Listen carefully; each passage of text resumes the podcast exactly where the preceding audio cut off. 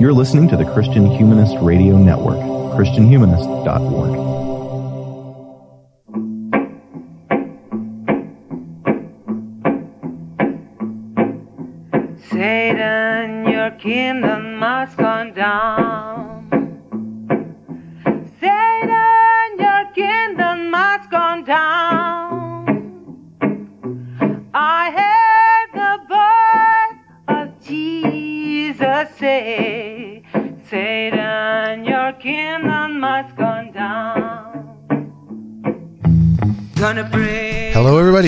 Anderson coming at you again with another Sectarian Review podcast. Uh, this time, not from the luxurious studios of uh, the Mount Aloysius College uh, studios. We had a snow day today, so I'm here at home recording. Uh, joined today by Michial Farmer, who uh, has come up with a really cool topic. Michial Farmer, of course, from the Christian Humanist podcast, the flagship of our network. Uh, Michial, how you doing? I'm good, Danny.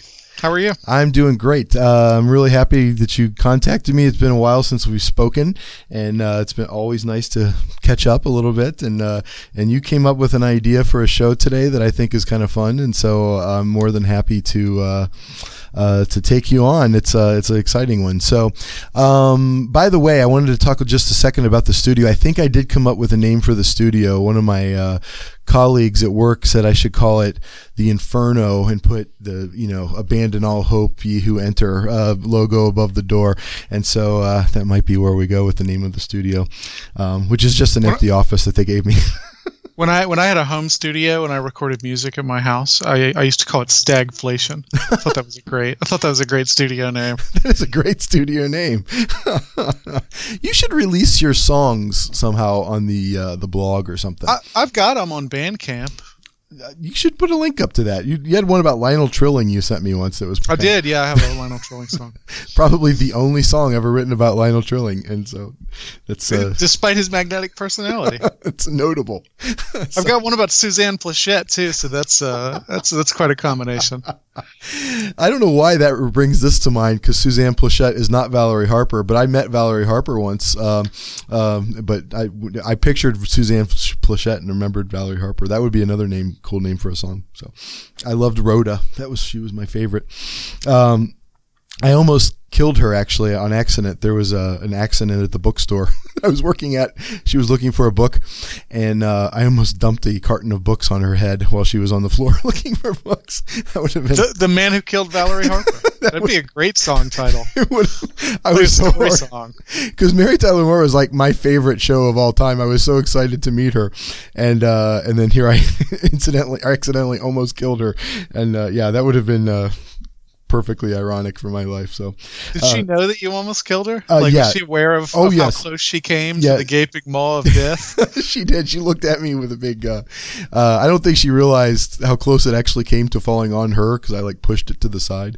Um, but yeah, so I think she thought I just had an accident and was embarrassed for me. But so anyway, it was uh, it was fun. And I came to found out later, much later. Um, this was like in the late '90s. She was asking me for a book about uh, Chinese fashion or something along those lines, and I was so puzzled by that. And then I come, I found out years and years later that at that point she was actually doing some like a one woman show about Pearl Buck or something like that.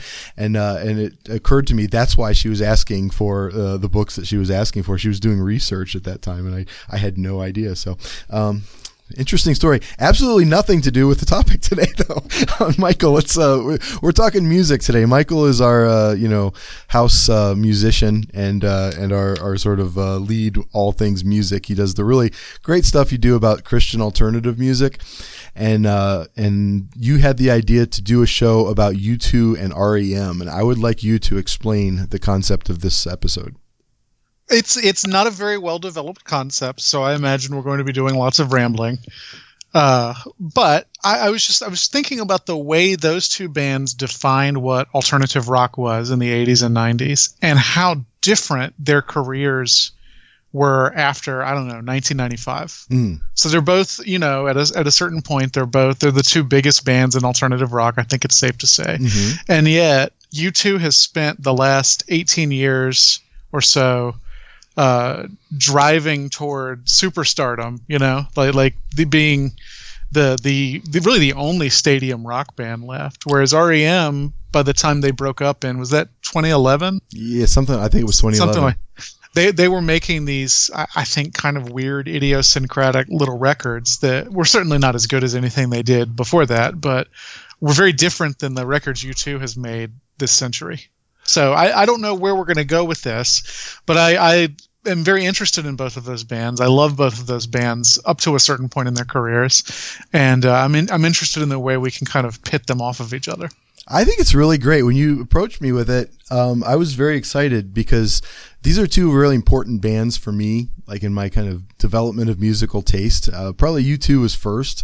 Um, I, I, kind of discovered them right out of high school, and they kind of like, you know, the Joshua Tree, I think, was uh, the like the first album that really kind of uh, meant something to me, kind of on a poetic level, and uh, and I think that from there I was really interested in their career for a long time. And then REM, I, I discovered a little bit later, and I think I came to like REM a little more uh, in the end, and, and I, I don't know why particularly, but I find myself listening to REM more than U2 for the last several years. And so, um, yeah, I think that I'm really interested. I hadn't really thought about them as being kind of the templates for what we call alternative rock. They were both 80s bands that, like, sort of early mid 80s bands that predated that kind of radio format of alternative music that came along in the wake of Nirvana, right?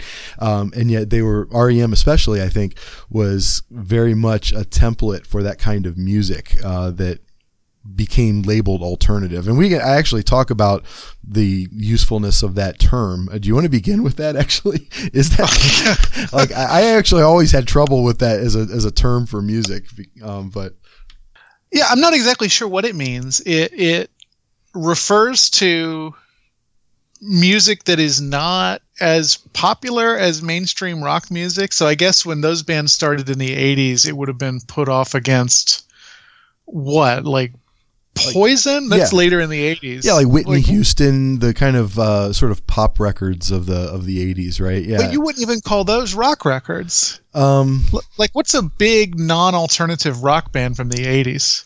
Guns N' Roses. Bon Jovi. Yeah, stuff like that. But Guns N' Roses was not poison. I feel like Nirvana gets too much credit for destroying the hair bands because I feel like Guns N' Roses had already done it. Um, I think that they kind of were the ones that made all of like Ratt and all those bands kind of irrelevant. And uh, yeah, but Guns N' Roses did it from within that genre, and, yeah. and Nirvana did it from outside. True. True. You know enough. what I mean? True enough. Yeah. That Ron, Guns N' Roses is not Nirvana. That's for sure. Yeah. That's that's definitely true. Um, so, but but alternative describes these bands that are in theory not as popular, certainly not as mainstream, not not as straight down the middle. But in the '90s, alternative rock is the major rock radio format. That's so. that's the that's the irony of it, right? That's that's the problem with the term, is that it's trying to pitch something as as not mainstream, but mainstreaming it by calling it not mainstream. And I feel it's a very postmodern term, I think, in a lot of ways. And so, yeah, I feel like that that term has always given me trouble uh, for that reason. When it, if it's a radio format that Clear Clearwater or whatever the Clear Clear Channel Clear, Clear Channel, channel. Uh, that Clear Channel owns, then it is mainstream, right? It is not alternative anymore. It's something that's being pumped at you from a corporate entity at that point. And well, if I were any kind of scholar, I would have prepared for this and looked up when the term first started getting used. Because the three bands you hear about, or I hear about, as the progenitors of it, are REM, U2, and The Cure, whom I absolutely cannot stand oh, in no. any way. I love The Cure. Oh no. Oh, I can't stand him. That guy's stupid. All, all, I can all I can hear think of when I when I hear The Cure is, uh, did you ever see that Saturday Night Live sketch with the goth kid who had a had a public access show with uh, Chris Kattan. No, I am not Todd. I'm Azrael Abyss. I, I, yeah. I understand other people not liking The Cure. I still enjoy those records though. So, uh, even, I mean, so so think about 1983 with those bands. Okay. So you, you think that's that's U2's War, REM's Murmur, and is it Pornography? Is that the Cure record from 1983? Uh, you would know more than me. Yeah. What do they have in common? Um, because REM's doing that weird like jangle rock thing. Yeah. It, it, sounds it sounds like the birds at the bottom of a fish tank. Yeah. Well, U2 is clearly shooting for the stadiums at that point. yes, But I think reasonably you could call them both alternative because it's this overarching label that's not very specific. Well, and at that time they were called college radio stations, right? Uh, they were they weren't they were you know radio stations that were housed out of universities that had radio stations would would air this kind of non-mainstream um, corporate rock, I suppose, and and that it had its own format called college radio, and so. I don't remember if The Cure was really a part of that, but definitely REM and U2 were. Um, but yeah, those were the kind of off the sort of beaten path um, of uh, if you want to call it like the MTV 120 minutes crowd, I suppose. Um, Sure. th- that's that's they were definitely a part of that. So. Um, I do miss that show. Uh, 120 minutes was awesome. So, um, but yeah, so that's the the I guess landscape the, that these bands are coming out of, right? And you're right. I think that your initial observation is a really interesting one. That they kind of follow each other as in parallel tracks for a while through the 80s um, and then at some point in the 90s which we can get to later there's this big divergence with REM like going back into the underground if you will and and U2 um, trying to establish itself as the Rolling Stones or something, you know, and uh, and I think that that's a really um, uh, interesting question as to what the difference is between these two bands. Um, what are some of the? I guess I have just jotted, jotted down some notes here about similarities and distinctions.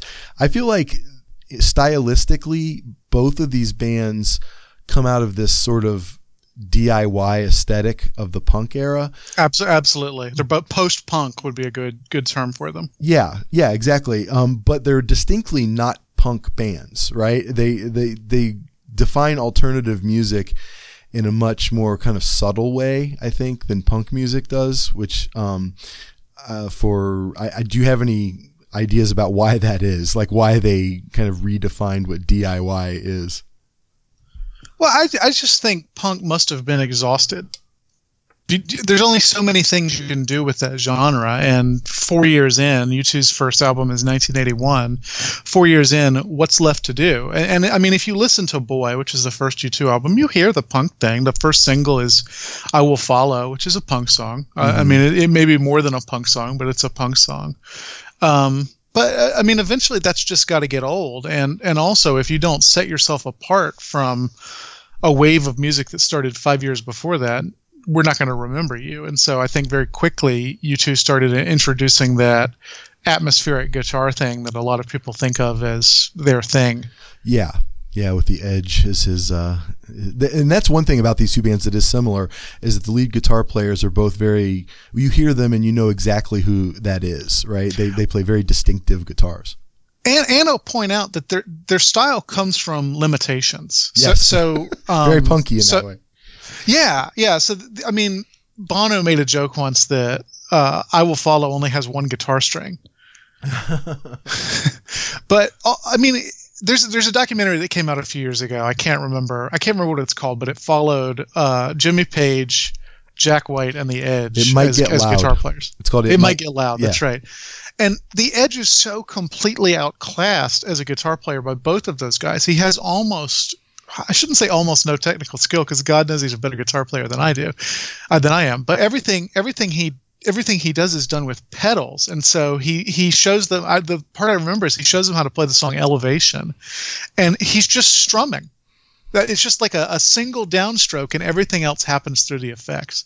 That's that's a limitation that he turned into a strength. That's pretty cool. Yeah. Uh, and the same goes for Peter Buck of REM. The reason there's so many arpeggios on in REM's early stuff, supposedly, is that Peter Buck couldn't change uh, chords fast enough to to strum.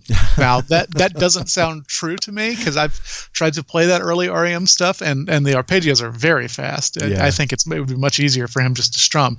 But at least the way he tells it, it's it's a limitation rather than a a, a conscious artistic choice. It's also worth noting he wasn't going to be the uh, guitar player. Mike Mills, the bass player, was originally going to be the guitar player of REM, and uh, Peter Buck said, "Well, you're way better at the bass than I am, even though you're a lot better at the guitar than I am. So why don't we switch?" Oh, that's interesting because the bass is, you know, in my experience, so much easier to play. Um, but that, yeah, I guess that happens. I mean, they do Yeah, say but that. think about how important the bass is to those early REM albums. Sure. Yeah, absolutely. Right. I mean, it's very rhythmic, and uh, without the bass being strong, you know, and and you know reliable, then yeah, those songs don't work at all for sure. Um, Well, and I think that's a hallmark of the post-punk thing too, because because one of the things that punk turns into is dance music. yeah, You, you think of like the the early uh, Talking Heads records and stuff like that. So I mean, it makes sense that your bass player would be the most talented musician in your band. yeah. Blondie um, is like that as well, and and uh, and actually, um, you know, Mick Jones from the Clash, he went on to f- form Big Audio Dynamite, which was, of course. Basically a disco band, right? And so right, yeah, but I mean, even the two big, the two big, well, the one of the two big Clash hits is uh, "Rock the Casbah," which is just a disco song, essentially. Yeah. Yeah, yeah, you can sort of see, you know, Mick Jones's like influence. You can tell when it's Mick Jones and when it's Joe Strummer, right? in, in the Clash, you can always tell who's in the lead there in the creation of a song. Um, Man, we got to do an episode on the Clash. I do love the Clash. Uh, that's that is one of my uh, that that is probably the most important band for me, um, actually. But uh, yeah, someday we'll do our Clash album. So uh, maybe that yeah, well yeah, we'll figure that we'll figure that out somehow.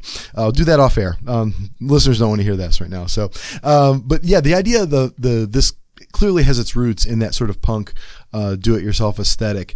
Um, I think is important, and you're right that I think that kind of the style of punk music definitely had a limited time period, right?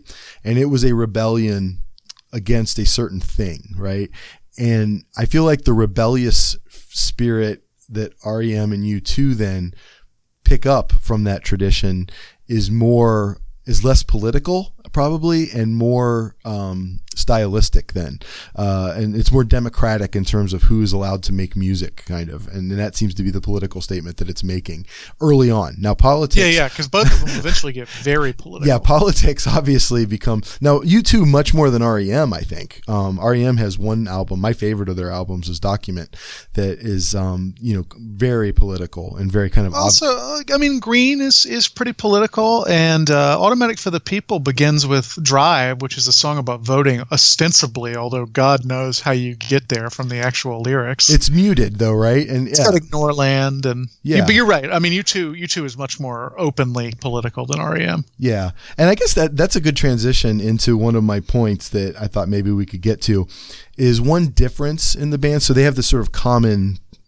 milieu that they emerge from, um, but there's a, a real distinct difference from the beginning in that U2, like always, was out front screaming look at me. And REM was always sort of in the shadows saying don't look too close right? There's a mutability to the both the lyrics are much more obscure in you in REM and Michael Stipe's delivery is I mean you don't really even know what he's saying right most of the time in those early albums especially. Um, whereas Bono and U2 are very much upfront and more obvious with what they're doing. And and I think that's a to me the one of the main differences uh, between those two bands. And I don't know if that tells you the two different routes that alternative music can take or what. I don't know what conclusions we can draw from that, but I think it's notable. No, I think that's I think that's true, and I, I think probably we missed something because it would have been interesting to go in the '90s and interview the biggest alternative bands of the era and say which do you prefer, U2 or REM, and I, I I bet you'd be able to make some conclusions about what U2 fans, what kind of music U2 fans make versus REM fans. Yeah. And honestly, I It, it also explains, by the way, why U2 was more important to you when you were younger, and gradually REM took over. REM is Yeah. the the more quote unquote artistic band, right? I mean, they're more difficult, right? yeah, Yeah. yeah. The, the sort of the, the sort of band an English major would like. True. because the the lyrics the lyrics ask to be explicated in a way you really don't have to explicate most U2 songs. No, no. Sunday Bloody Sunday is like is not a difficult poem to understand, right? I mean, that, that's Yeah. And that's not a shot at that song. It's No. a great song, yeah, but it's doing something different. yeah, absolutely, right. There's a there's a strive for popularity that's not apparent in in REM's early work. Now they do pick that up um, later on in the '80s, right? But um, but yeah, I think that that's a that's a real important difference uh, between them. Um, and I, I would say going back to the alternative radio format days of the early mid '90s. Um, which, in my memory, I correct my memory, that's like we don't know what to do with Nirvana, and Nirvana is really popular with the "Smells Like Teen Spirit" thing. We got to create a whole radio format because it doesn't sound. We can't fit it with you know Taylor Swift or not Taylor Taylor Dayne, whoever was uh, whatever Taylor Say, wow. whatever Taylor was popular. looking. whatever Taylor was uh, popular back then. Uh, but yeah, uh, and so I felt like alternative radio was largely a creation of not knowing what to do with Nirvana, uh, and then then they realized, oh, we've already got Green Day too. Let's stick them in here, and all these other bands then just had a more natural fit. Uh, but um, I my memory of that era is that most of those bands sounded a lot more like REM and a lot less like U2. I think very few bands. I mean, you, to find bands that sound like U2, you have to go to Coldplay, uh, which are Yeah, that's true. so, Um, so I mean, of the big '90s alternative bands, the one that's probably most U2ish is Radiohead. yes, maybe so, yeah. Although But I mean, you've got a band like the Gin Blossoms wouldn't seem to have much U2 influence at all, would they? no, no, I wouldn't think so. Or Other- like Semisonic for some. Oh, well, I'm from. I'm live in Minneapolis now, Yeah. so maybe that's why I'm thinking of Semisonic. and that's kind of late '90s. That's like after the heyday of that format too. Um, That's true. um, but yeah, I, I do like that album actually. they were playing that during the Super Bowl the other night. The lead, the lead single is. I mean, it's closing time's a perfect. It- it's an all-time pop pop, song. Yeah, yeah, it's great. Yeah, and that It whole album, just doesn't get better than that. true. It's it's really really great stuff. But um, But you, you're right. I think in terms of direct influence, uh, REM was probably more important to most of those '90s alternative bands. I, although I wonder if that's just a British American thing. Hmm. I mean, the the two the two bands we mentioned, Coldplay and Radiohead, are both UK bands. Hmm. That's a good point. Um, Although I, I should say, Radiohead were, I mean, friends with the guys in REM too. So it's not it's not a neither or in in in that situation. I think, but certainly their music sounds to me much more like U2 than like Radiohead uh, might split. like they might split the difference though, because I think lyrically they're very difficult, like REM is, but sonically or in terms of composition, it's it's big and and you know what I'm saying, and and it's Yeah. um like U2 is, and so I I feel like Radiohead might be the hybrid of these two that we're talking about. Um, yeah. And honestly, uh, one thing that I always think about when I think back to those days of the early um, uh, alternative radio format. If you think about the bands that were big in that format, to think that we look back, the ones that really stuck and became quote unquote important and long lasting, if you would have told me then it would have been Green Day and Radiohead, I would have like laughed. I wouldn't have guessed that those would have been the two bands um, after Creep, you know, from Radiohead and, and, and Dookie from Green Day, that they would have been the bands.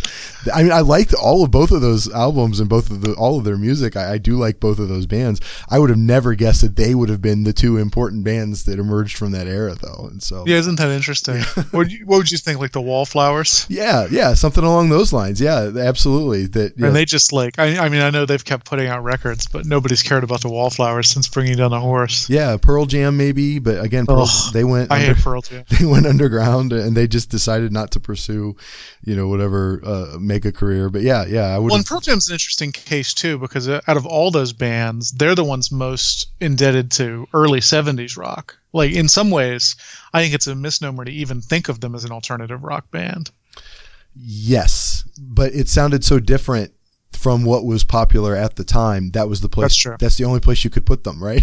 that was one. That's one of the, the the strange features of that time in music, right? And yeah, um, yeah. Th- this is this is interesting stuff. Um, do you want to talk a little bit about political activism, um, both in music and outside of music, with these two bands? Well, I, I think it's it's fairly obvious that Bono is one of the great. Uh, oh, what's the what's the term I'm looking for? He's like a non-government actor in some ways. he he's you know he he not only preaches from the stage, which he absolutely does, but that, that guy for all his faults, and I think he would probably be the first to list off his faults for you. For all his faults, I think he's really trying to make a difference in the world, and I think in some cases he probably has made a difference in the world. So I I think beyond the political content of the music itself, and I, I do happen to think that U2 is less interesting when they're political than when they're personal. Mm. Um, but but uh, I think he is a, a political person. Did you ever see the Simpsons episode that U2 was in? No. Homer's running for sanitation commissioner, and he finds out there's a U2 concert in Springfield, so he goes, and uh, he somehow gets on the stage and starts stumping. and uh, they're going to throw him off. And Bono says, No, everybody listen to him. He's talking about waste, and that's something that affects the whole planet. and then, then it cuts to the edge talking to uh, Larry Mullen, the drummer, and he says, uh, Oh, here we go. I've always wondered if that's how the other members of that band feel about about his political activism because you never hear them talk about it. It's always him. Yeah, it is that band. The makeup of that band is interesting. Um, yeah, uh, because it is. They all seem to be in some ways overshadowed by Bono, and yet they all have distinct personalities of their own. And another difference from REM, where like the personalities, like no one has a personality in that band, right? Oh, uh, really? You don't think Peter Buck has a personality? Um, not a public one. I can't. I mean, I can't stereotype him like like I can all the band, all the members of U2. I mean, like how would you describe it? He's irascible. He he is he's difficult. He's an unpleasant person, but he's pleasant in his unpleasantness. He's a legendary drunk too. Do you remember? Um, this was early 20th century when he had 18 glasses of red wine and, and Ambien and got ejected from that flight. I don't remember that. No, I, no, I think of Buck as having a personality. Probably less so Mike Mills, although I know people who've done coke with Mike Mills, so I uh, I think of him maybe as more dangerous than his public persona is. Oh, and I guess that's all I'm talking about is the public persona, right? I mean, yeah, uh, there's something almost cartoonish about U2, right? Like Yeah. they're almost a team of superheroes. that's that's the I you hit the metaphor that I was looking for. Go ahead. Yeah. Yeah, and and meanwhile the REM guys are guys who could live on your block. Yeah, absolutely. And again, there's that And, difference. and do if you live in Athens. I mean, they they didn't have enormous houses in Athens. They lived in normal neighborhoods. Yeah, I think I actually lived around the corner from one of their mothers uh, in the little town outside of Athens. The rumor was that he had bought her a house uh, in our little town, Comer, Comer, Georgia. Um, Me- yeah, Meanwhile, I'm sure Bono lives in a castle I'm sure he does. or like on a, on the space shuttle. So yeah, I, I think that's right. I, I think I think they, they have distinct personalities, but it's it's their persona maybe is the right word. yeah, the They're, persona. they're, the, the members of U2 are all big, but the the only member of REM who's big is Michael Stipe, and even that's a late development, right? I mean, because as you say, he his whole shtick early on was how shy he was. Yeah, right. And and like giving non-answers in interviews, particularly about his sexuality or whatnot. I mean, he he's like famously avoidant of the spotlight, right? And so I guess that is in its in its own way its own persona, but um, he's the only one that you probably would even recognize on the street, right? Um, but Unless you're a hardcore fan. Sure. Yeah, yeah. Um, like I often wonder when I was living down there in Athens that how many times I went by them and never even noticed them, right? Um, but uh, but yeah, the um, uh, but U2, they all like have very distinct looks that you know have maintained and you know subtly developed over time but don't you know you can see the thread from where they began to where they are now and yeah The Edge wears a variety of stupid hats. yes Bono wears sunglasses. Yeah, yeah. The mullet at the beginning with Bono develops into something else. Yeah. Now, now the drummer is that Larry Mullen. Um, Yeah. yeah, he has maintained a pretty standard, just sort of normal guy look uh, his whole life with the you know short cut blonde hair. But and When I saw when I saw U2, Bono said uh, he was introducing the band, and he said, "Now a man who's so handsome that he will never be allowed to sing for this band." Larry Mullen Jr. that's hilarious. Yeah, and then Adam Clayton's always up there, just sort of acting like. He wished he was somewhere else. He really does. he always looks bored. so, um, but anyway, That's a good look on a bass player, though. It is, yeah, yeah. That's all you can do, especially in that band, right?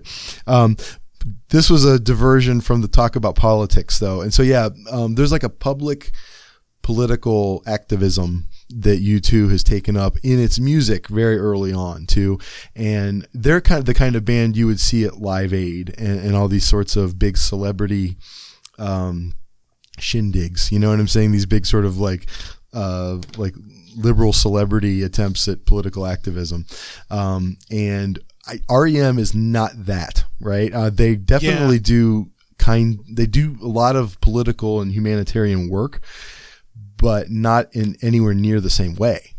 Yeah, I, I would agree with that. Even when they were at their biggest, I mean, they did like rock the vote and free Tibet and stuff like that. But yeah, you're right. Nothing like nothing like what U2 did.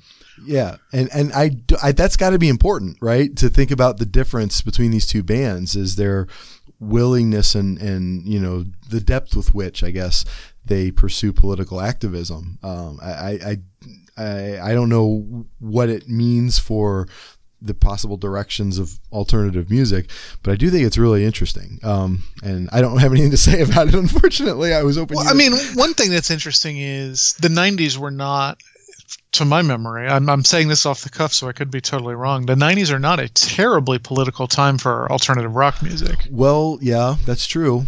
I mean, there are some exceptions, but And- it's it's hard to think of an American alternative rock band in the '90s that was as political as U2, for example. Um, Green. Day didn't get there till much later. yeah. Well, I mean, but And so when they did it, it was terrible. I liked American Idiot. I, I, I still like that album. I just listened to it like a month or two ago, and I actually still like that album. But I, I have way too much. Uh, I, I give way too much leeway to uh, Green Day, though. I, I do like them, and I always have, and I probably give them more leeway than they deserve. So, um, um, I'm willing to admit my faults on this show. Everybody knows that. Um, so yeah, fight back at me. I don't care. Tell me how terrible Green Day is, but um, I. But going back to, I think what we're talking about though is a, a function of time then and so if you think about when punk emerged that's a very politically tumultuous time okay uh, the late 70s all sorts of stuff is going on on the global stage. Um, and in the 80s you have this kind of cultural conservatism that is finding hegemony you know in america and britain um, because of Reagan and Thatcher, right? And so Right. the, the political discontent is more on those lines. Like, and this is where REM does get political. It's about that kind of kind of cultural conservatism. Uh, it's like a reaction against that. And so, exhuming McCarthy, for example, uh, from the song "Document," is very much about the kind of the climate, right? It's not so much about a political crisis. Um, and then the '90s, we really didn't have political crises like we did in. I mean, that was a time of prosperity, right? Well, we, we did, but they're racial crises, and and so rap music is political in the '90s in a way that rock music isn't Yes. for the most part. Abs- man, you got me there. That's awesome. Um, the that's when gangster rap and and you know Public Enemy and, and all those bands um, are really finding a voice, right? Um, because they are pointing out things that bands like REM and U2 are not, right? Um, for obvious reasons. So yeah, that's a different kind of political, oh, I guess situation. You know, it's interesting. There are basically, I'm, I'm going through it quickly in my head. There are no, basically no political REM songs during the Clinton era. Yeah. Um, It, it's it's like getting a Democrat elected was all they wanted. well, th- but to be fair, there aren't a lot of political U2 songs during that era either, because they're in their irony period, my favorite period of U2. oh, really? You like that? Huh? Okay. Oh yeah, oh yeah. Those those three '90s albums from U2. That's what I like the best about them. Hmm. But but I mean, those are mostly non-political albums too. There's a little bit, but nothing like on the Joshua Tree, for example, or Rattle and Hum. Yeah. Yeah. And so, yeah, there's a different time that I think makes the punk aesthetic not usable, right? I mean, it would just look weird to be ranting and railing against these institutions that nobody's that unhappy with, right? um, and so th- that looks, and so that's why, uh, that kind of uh, sorry i'm recording at home and my neighbor has decided to snowblow so there's a little bit of uh, live ambiance here today that i can't get rid of sorry guys um, uh, but the uh, uh, but so that gangster rap and sort of hip hop in the 90s looks much more like punk in the 70s than rock music does right? Um, and i Agree, think there are very political reasons for that. There are very clear reasons why that kind of oh i guess brash in your face rebelliousness uh, is confined to that that genre uh, in a way that alternative white alternative music doesn't take it up because it's interested in other things and, And the one the one big exception is uh, Rage Against the Machine, but that's as much a rap act as it is a as a rock act. yeah yeah it's true yeah where did they fit in that time were they on they were they were on alternative radio Oh yeah, they were. Yeah, "Killing in the Name" was a big hit. Yeah, yeah. Paul, baby Paul Ryan was at home rocking out to it. ironic. Oh my gosh. Do you know that was his favorite band, Rage Against the Machine? He learned It's nothing. he learned nothing. See, this is why. Yeah, I don't know. All the parents complaining about the music their kids listen to, like falls shallow. I mean, if Paul Ryan can turn into Paul Ryan after listening to Rage Against the Machine, it has no effect on us. So, um, but uh, but yeah, uh, absolutely. I think that's a really good point to make about the politics of these two bands, and maybe the reason that U2 is more political overtly is because they're from Ireland, right? Uh, and you know, in the '80s, there was political controversy between Ireland and Northern Ireland, right? That was the, the, the- I mean, Sunday Bloody Sunday is about this, and so um, they were coming out of an an era that was not so immune from actual like political violence, and maybe that's why part of partly why their music addresses it more addresses politics in general more um, uh, overtly than REM, who you know, Athens, Georgia, college kids. You know what I'm saying? Well, and also if you look at the brand of politics, the the the REM songs that are political are generally about the U.S. or uh, things the U.S. is doing elsewhere. So you think of a song like "Flowers of Guatemala" from mm-hmm. Life's Rich Pageant. That's a that's about the U.S. intervening in South American affairs. Uh, you you too is interested in global politics, I think, in a way that REM just isn't. I I mean, U2 is writing songs about Desmond Tutu, and certainly a lot of South American stuff. Bullet the Blue Sky, I think, is much more about South America than it is about America's role in that. Mothers of the Disappeared, you know, they're they're Sure. doing stuff that is not confined to the U.S. Uh, the way I think most REM political stuff is. Yeah, I mean, and yeah, you think about we're all just so fixated on how offensive Reagan is to you know liberal sensibilities, that becomes the entire scope of political activism. Not unlike the fixation of the of liberals on Trump right now, right? And it's That's we're- true, We're yeah. offended by his style, um, and that's the limitation of our critique about anything. We, we don't care about the the morality of drone, drone strikes. It's that Trump tweets about it in, a, in, an- in an inappropriate way, right? And so, Right? Yeah. There's no there's no protest songs against Obama yeah, and, and, and his drone warfare. in the way that no one made uh, political music during the Clinton era, right? We were just happy to have a Democrat in, in the office, right? And so, um, yeah, I think that there's something shows the limitation of I think political activism in popular music. I think. Now, now, the one big exception, the one thing I think REM really did care about was environmental issues. yes, well, yeah. The Did you ever see Road Film? The the uh, no. the con- the it was from the Green Tour. They put out a, a video called Road Film. At one point, Stipe sees someone drinking a cup of water, and he says, "That better not be styrofoam." Why are you selling it at your concert, dude? That reminds me of Justin Trudeau this week. Um, like apparently, uh, told a woman who used the word mankind um, in a in a question to him in a public forum. He interrupted her and said, "No, no, it's people kind." He Oh.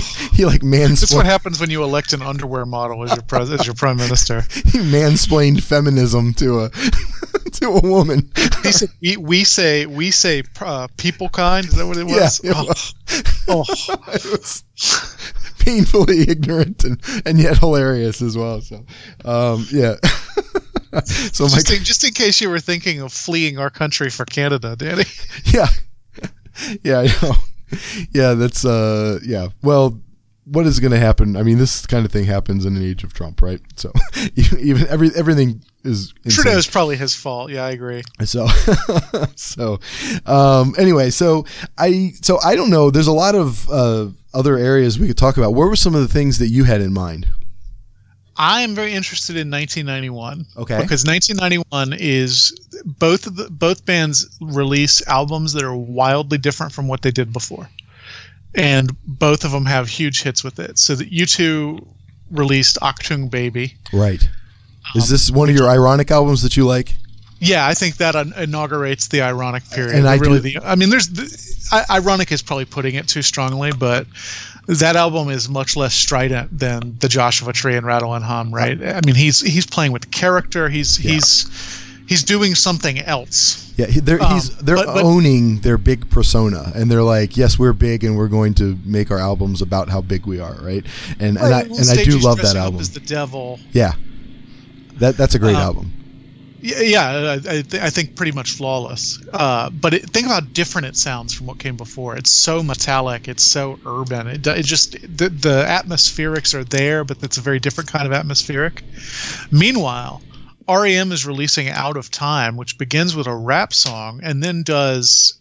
Uh, I, I- how how much of that album is acoustic? It's got to be much of it. Has the biggest uh, single of their career with. Uh, losing my religion which I, i'm not sure people really appreciate how strange it is that that was such a hit. That is a a song whose main instrument is the mandolin. Yeah, I actually read, or no, I actually saw an interview with uh, Peter Buck, who said that he did that because he felt like he was becoming dangerously competent at guitar, uh, and so he wanted sounds like something peter buck would say. He wanted to play something that would allow him to be more amateurish, I guess, a little bit, and so that that's why that is such a powerful or a, a, a major presence on that album.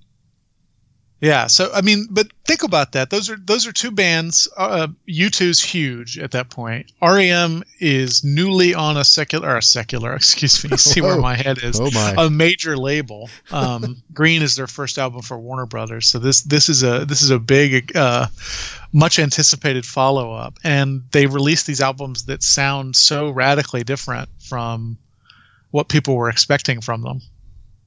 I, I just I, I think that's fascinating, and I think it's extra fascinating that happens in 1991, which, as everybody knows, is the year of Nevermind. and it's yeah, and it's true, and that's the year they probably become closest. I mean, both of them are huge stadium bands in that moment, right? Um, and that's the moment where they kind of meet each other and then start diverging again, right? Uh, as as bands, and I think that that's a really interesting. Well, they literally meet each other because I think it's at the Grammys in 1991 where Automatic Baby happens. It must be 92 because it wouldn't be Automatic Oh. otherwise. Have you heard of Automatic Baby? They they had the uh, whatever super group between them, right? But they just did one song, so I think maybe maybe two songs. It was the uh, the rhythm section from U2, and then Mike Mills and Stipe from REM, and they they perform one the the U2 song one the Monster Yes, I song. I had forgotten all about that, but I do remember it now. Yeah, um, yeah. The Grammys likes to do stuff like that. Um, yeah, that's. Uh, I remember one time the Grammys. This must have been after Joe Strummer died. They had a bunch of people do London call or no, was it London calling? It was London Calling, yeah. And yeah, I think that was actually the Rock and Roll Hall of Fame. Oh, was it? Oh, okay. Well, sorry. Yeah, but um, I, I find that stuff. I found that all of the people that I love in that group, like I love Elvis Costello, I love Bruce Springsteen. You know, um, I just hated that. I just felt like it was crass and and cheesy, and so I, I, Oh, I like that stuff. yeah, but but I do remember this now uh, that you're mentioning it, and so yeah, there. So what uh, you you made the connection? It's the year of Nevermind. Like, what can we draw from that? you know, sometimes things are bubbling in all different places, and and they all just come together at this. I like. I think about how Newton and Leibniz simultaneously invented calculus without really input from each other. Mm. I, I think sometimes the, the the culture just demands things and they happen, and and for whatever reason, maybe it was poison. you know, may, maybe it was Michael Jackson, but for ever, for whatever reason, in 1991, we decided we wanted something different. We wanted something weird in some cases. I Yeah. mean, I don't know how weird Nirvana really is, but certainly Achtung Baby and Out of Time are two really strange albums to have come out in 1991. Yeah, and utterly different. They weren't copying each other, right? No, They, they have nothing in common other than that they're strange. they became strange for the band that was producing them, right? Um, and and to be fair, Nirvana was really weird uh, in the context of its time, right? Um, That's true. um, I mean, nothing sounded like that on on radio, at least, right? Um, and so, yeah, that's uh, that's interesting. I wonder if it has something to do with the turning of a decade. If it if it had something to do with you know people just being bored with the 80s and and wanting to just drastically break with it somehow and The end of the Cold War is is right around there. yeah that's true that that all happens uh, and there becomes songs like that well what was that band that had the song right here right now uh uh jeez i forget I know the song. It's, it's Something like about you it's a commercial now. something about jesus isn't it uh Jesus Jones. Jesus Jones. Yeah, that's right. Yeah, and so yeah, that became yeah. People were more interested in in change. I think in, in such a way, and there were people who were interested in just sort of reinvention. I think. Uh, But, but also, I mean, U2's Achtung Baby is recorded in Unified Berlin. oh, That's why I mean that's why it's Achtung Baby. I mean it's it's a German album in a lot of ways. that's interesting. Did not know that. Um, yeah, I mean, I think that's. I mean, that's symbolic then of the of the changing of time, right? And and like historical progress, and so yeah, there could be something about that, and and it also exactly coincides, as you say, with the beginning of what we called alternative radio, right? Um, that that's sort of the opening number at a time then when both U2 and REM were bigger than alternative radio, right? They were they were popular bands at that time. They they were not the kind of bands that needed this uh, alternative format, and so there's a there's a certain irony to this too. Um, Yeah, I, I agree. yeah. Um, I so one question. So that 1991 as a, a kind of a point at which these two bands meet in terms of their cultural influence, let's say at least. Um, there's also a point at which they diverge, right? And REM.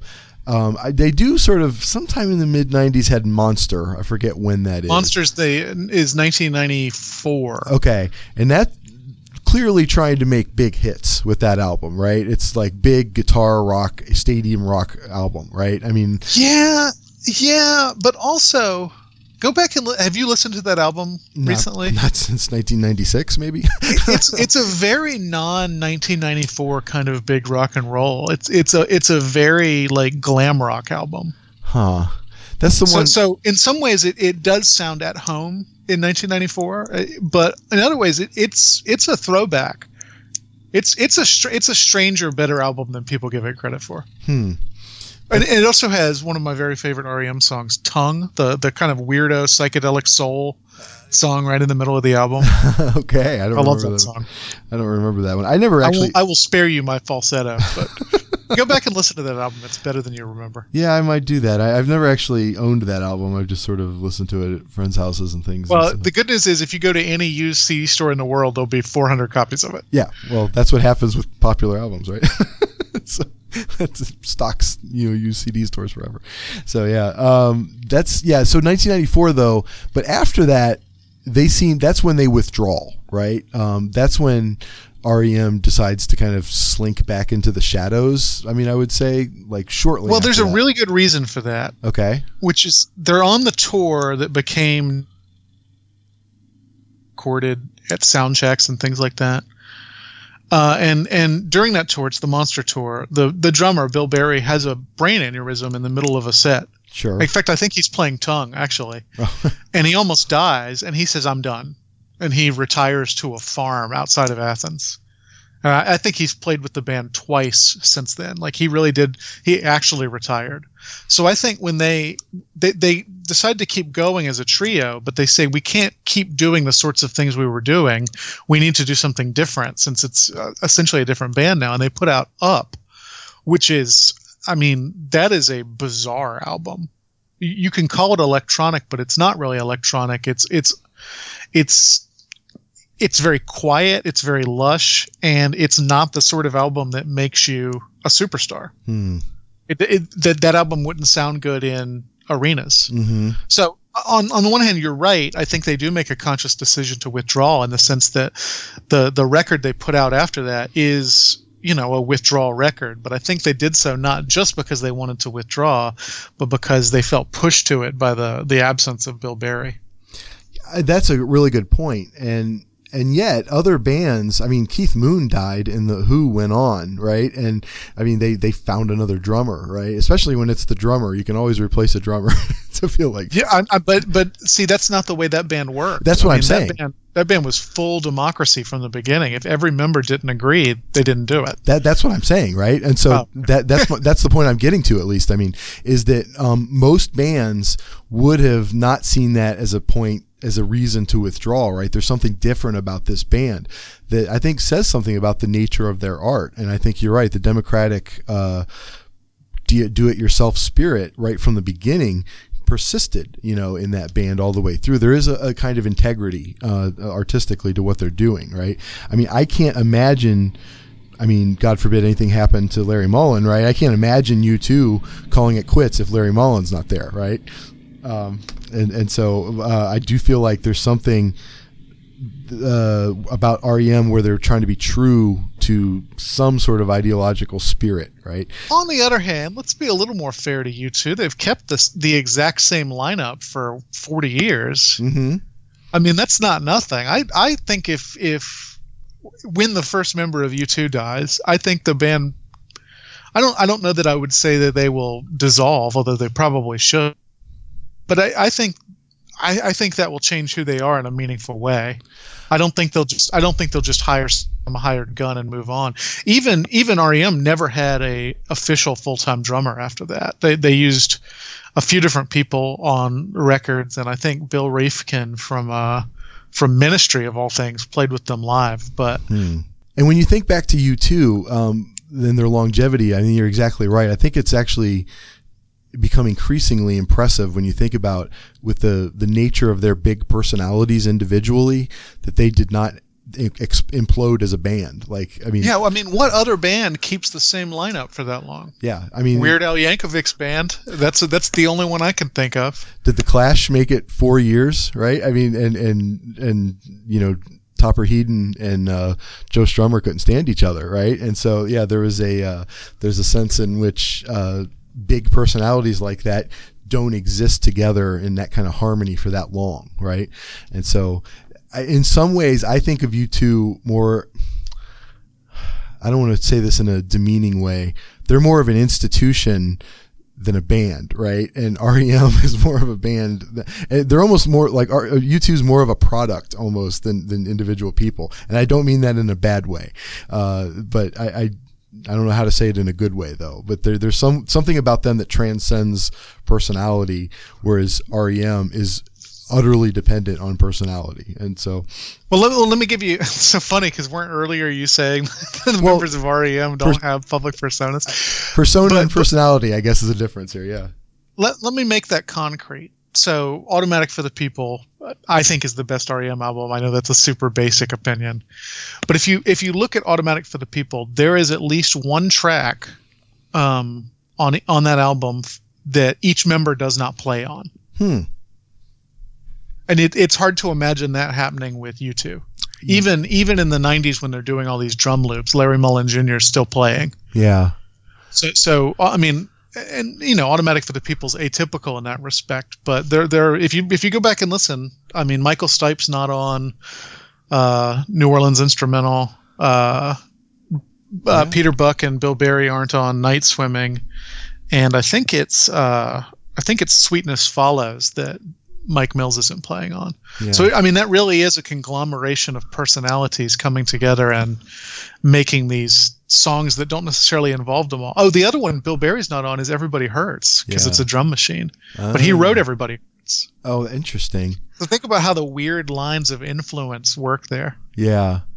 No, that's interesting, and it shows. I mean, there's a sense of like humility in service of the art there, I suppose that uh, that REM, you know, carries with it. Now, REM, like U2, I mean, can be obnoxious, like in terms of like, th- both of them have had moments of like artsy obnoxiousness, right? You talked about the styrofoam cup incidents, right?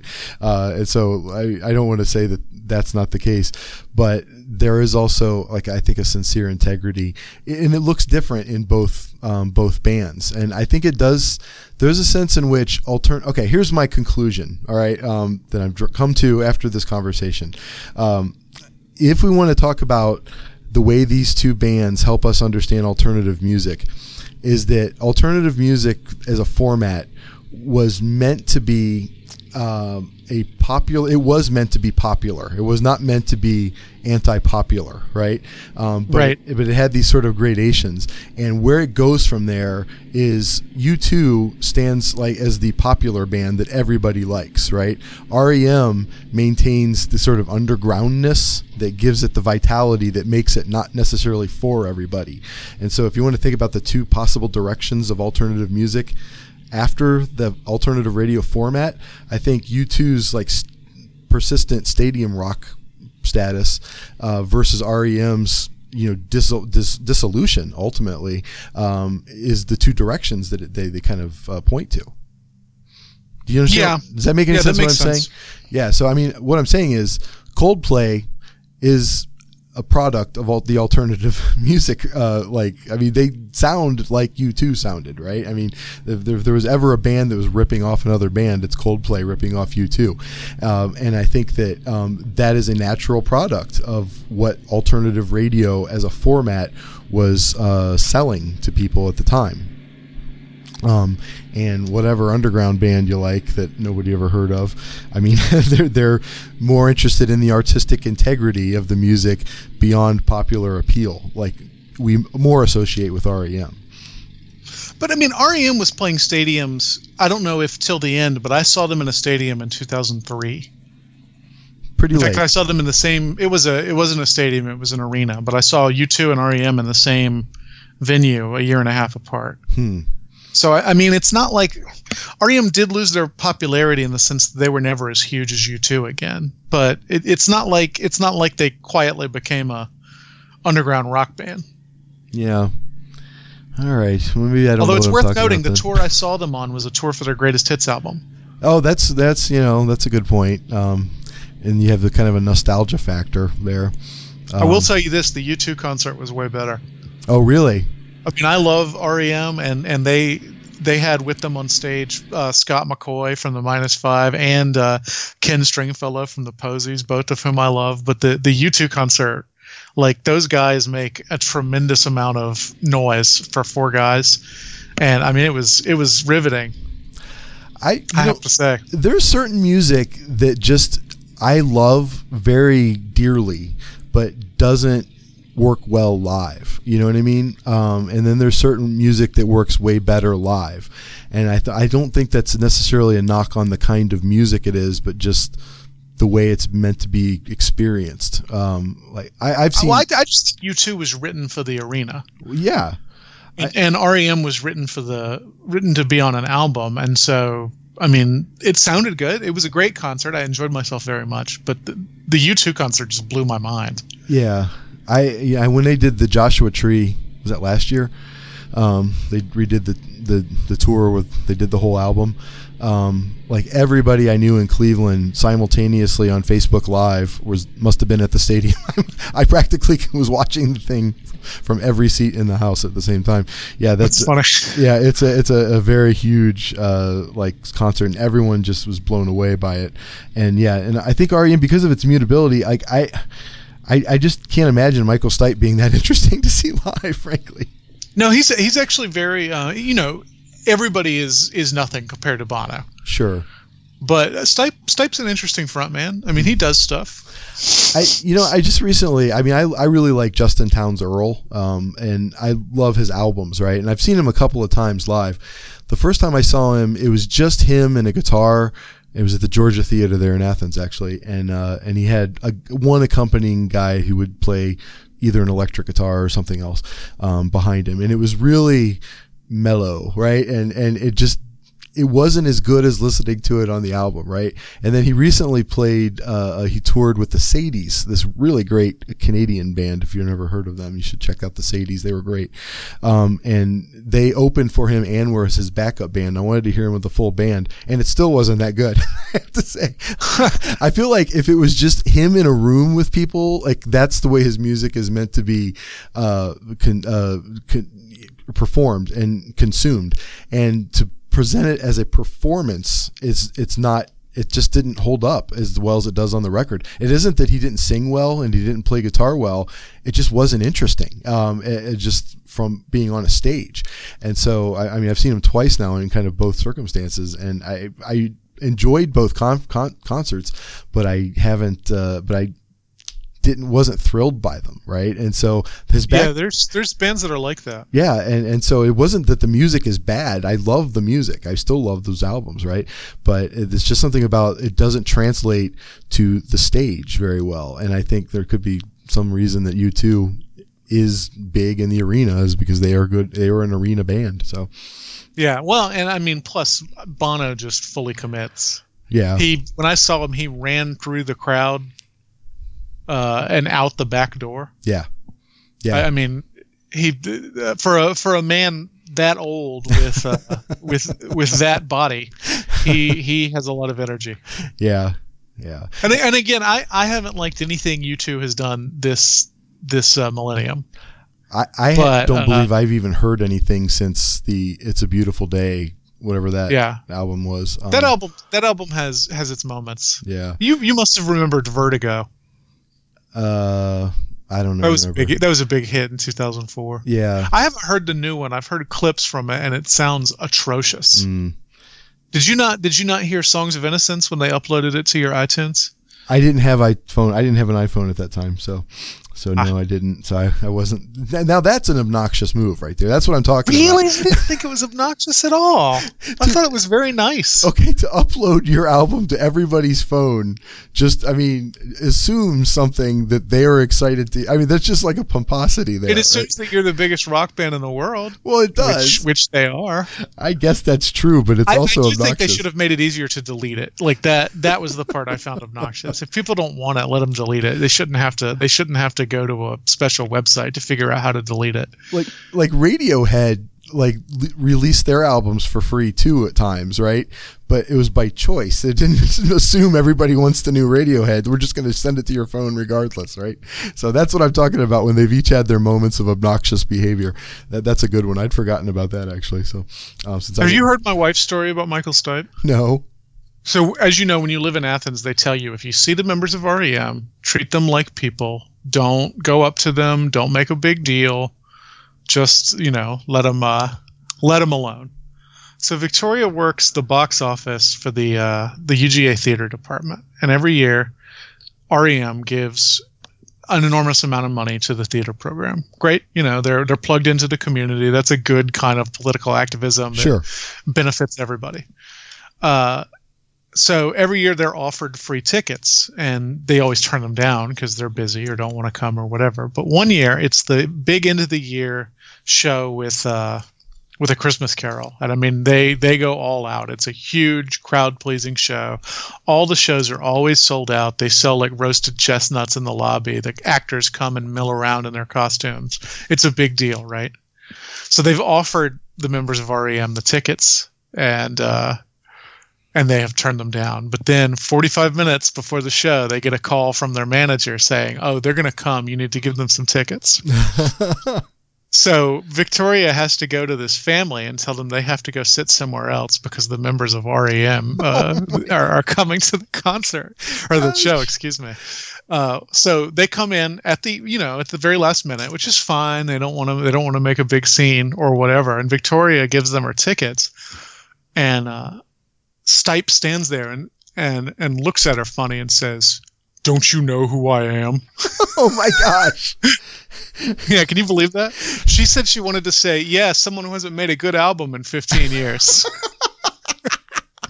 she said as they filed into the uh, as they filed into the theater, Mike Mills said, "I'm so sorry," and she she said she realized he must spend his entire life telling people that he's sorry for the way Michael Stipe acts. So he was upset at the the He was upset that they didn't make a big enough deal oh about him. showing up. Yeah. Oh my gosh! Wow, that's amazing. Actually, um, it's depressing but amazing. Jeez. But so, so I mean, Bono's obnoxious, right? Bono's full of himself, but I'll take him because he's self-aware. Like, Yeah. like that that guy that guy knows what he is and is willing to make fun of himself. Stipe does not make fun of himself. He takes himself incredibly seriously. I had actually written self seriousness uh, next to REM. I tried to make a column of each, like the distinguishing features, and I put self seriousness next to REM. I, I mean, I feel like um, that comes across in interviews. I mean, he never really struck me as a you know, you know, a warm person or sincere person. I, I always felt like uh, he took himself too seriously. I mean, uh, you know, one of the dangers of uh, of being committed to art, I suppose, is that you can end up being obnoxious. Jackass, Well, and right? again, Bono. It's not like it's not like U2's mu- music is not self-serious, but when you hear Bono talk, I do get the the the feeling he knows he's a jerk. yeah, yeah, he's he's playing the part, right? so. Wow, that's a great story. Um, that's it's too bad though, but yeah, and it's hilarious that Mike Mills yeah, I'm so sorry. I'm so sorry. she won't listen to REM because of it. Oh wow, that's crazy. Um, But she didn't like U2 either. That's why we didn't go see their latest tour that everybody went to. Hmm. Because I'm not going to pay two hundred dollars for a ticket. well, and that's the other thing, I guess. But I, I did want to ask you while I have you here, though, um, and then we'll wrap this up. Uh, this has been really great, though, Michial. I appreciate you uh, coming up with the topic and, and, and be willing to, to drop the knowledge on me about this. Uh, It's something that's pretty interesting. I've you know thought about alternative radio as a format before, and I never thought about it with any specificity. And this has helped me, I think, understand it a little bit. Um, as I guess not necessarily truly alternative. It was another kind of marketing strategy, right?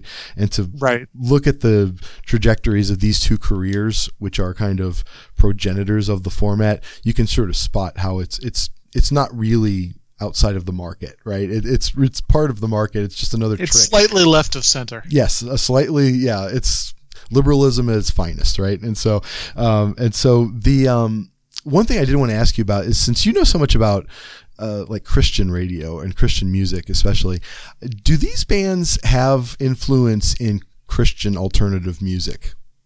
Yeah, I would say so. I, I would say, especially U2. I mean, you know, all worship music sounds just like U2. I mean, that's just that that that's obvious. The sloppy wet kiss song, right? That's totally U2, isn't it? I mean, uh, yeah. but if I think if I think if you look at '90s alternative acts, you will in in the Christian market. I think you'll see plenty of bands that worshipped REM just as much as they worshipped U2. Yeah, I, I was. I remember going into Christian bookstores, and they used to have this. You know, listen to it before you buy it. Recommended if you like. Yes, and there was that too, right? And so I would often, you know, be looking for you know stuff that you know was resembling stuff I liked, and and yeah, I never really got into the into the format. I never really listened to Christian music uh, very much at all, and so I, I was just, dig. huh? You have to dig. Yeah, I mean, you gotta you gotta go a couple layers deep to to find anything worth listening to. Yeah, you do though. Um, if you guys, if listeners haven't like followed Michial Farmer writes stuff for the Christian Humanist blog, right? Um, was what was that series called?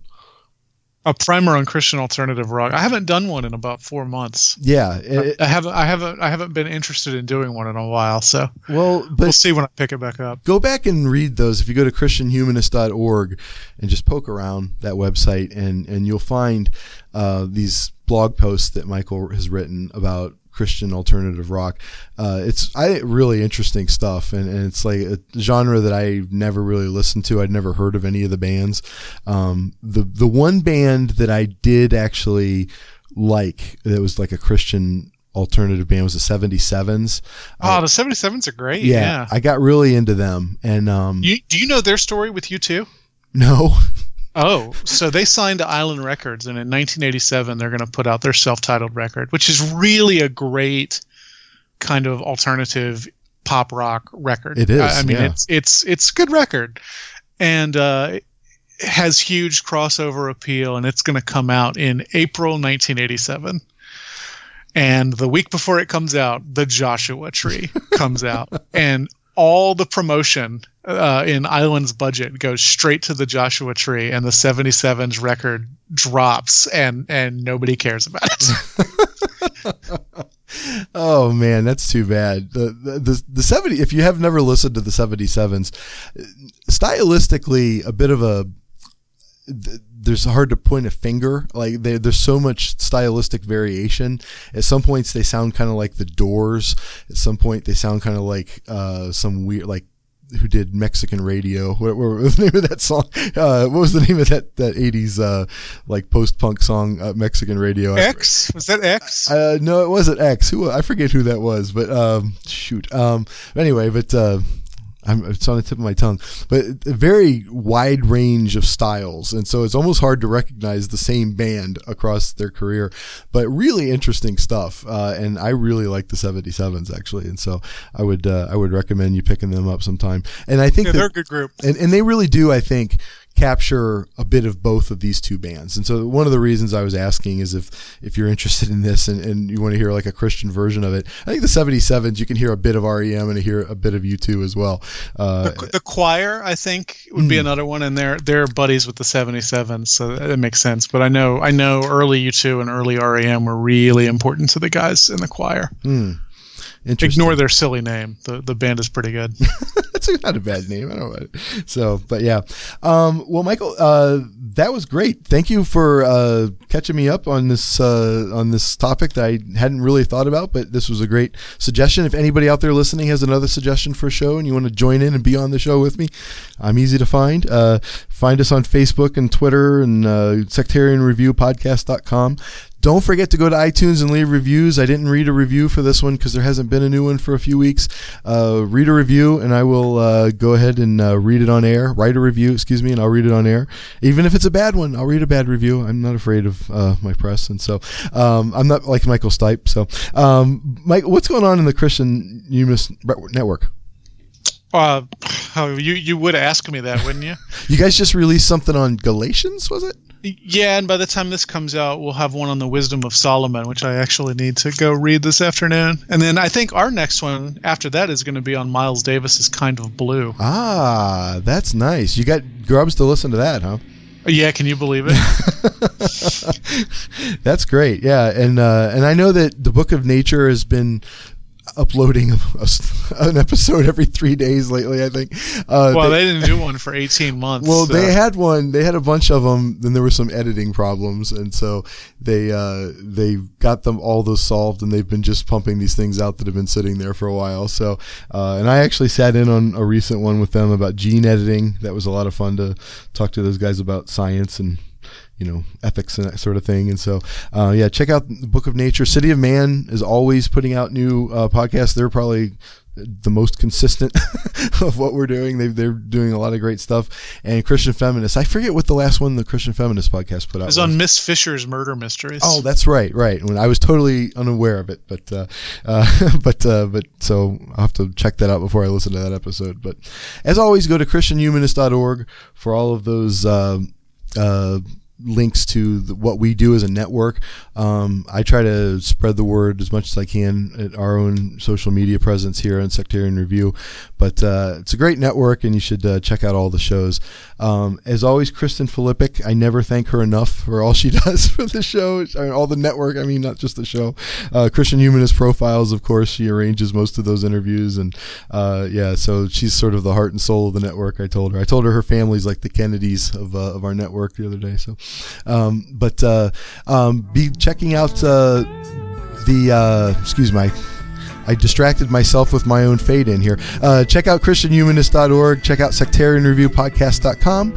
And I am Danny Anderson, thanking Michial Farmer for joining me again today for a talk about REM and U2.